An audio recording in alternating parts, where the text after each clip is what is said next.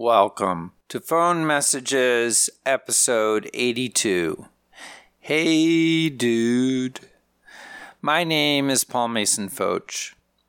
This week I play message number 8 from James Warden. It comes from the spring of 1989 and is about 7 seconds long. Let's listen.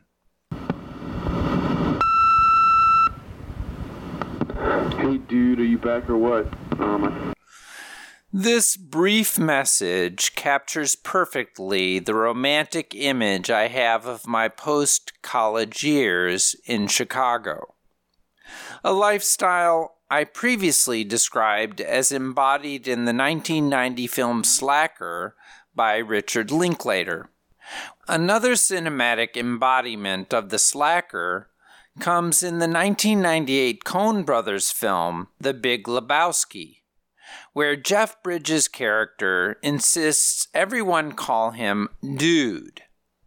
The film is set in 1991 Los Angeles, where the surfer slang that popularized the use of dude originated.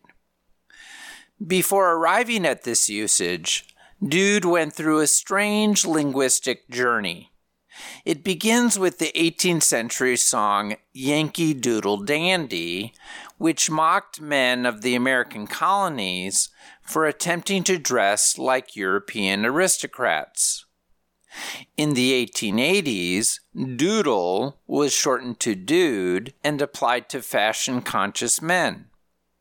In dramatic contrast to the Jeff Bridges character, the man labeled King of the Dudes at that time was the wealthy New Yorker Berry Wall, depicted in one New York Times article wearing a checkered suit with striped shirt, white spats, and shiny shoes. In the western United States, dude was applied to city folk who came out west for a rugged experience. Hence the emergence of dude ranches in the early 20th century, where the upper class could play cowboy. The use of dude to mean dandy continued into the 1930s and 40s. It was then taken up by the black and Chicano zoot suiters of Los Angeles. Presumably, it started as a reference to their slick, sartorial style, but over time, hey dude became a general way of addressing one another. In the 1950s, white hipsters expanded the trend of using dude when greeting friends. And in the 1960s, it became associated with surfer culture, popularized through beach party films and the California sound of Jan and Dean and the Beach Boys. By the 1980s, not only had the term spread across the country, depending on intonation, saying dude could now express everything from disappointment to delight. In a 2004 article for the journal American Speech, Scott Kiesling argues dude signals masculine solidarity, strict heterosexuality, and nonconformity. In some, it's a way of saying I love you that's acceptable to mostly straight teenage boys. One could argue homophobia and sexism pervades the masculine love in the Big Lebowski as well. On the other hand, I admire the philosophy of dudism, a bowling ball spin off of Taoism, which teaches us to live in the moment and go with the flow.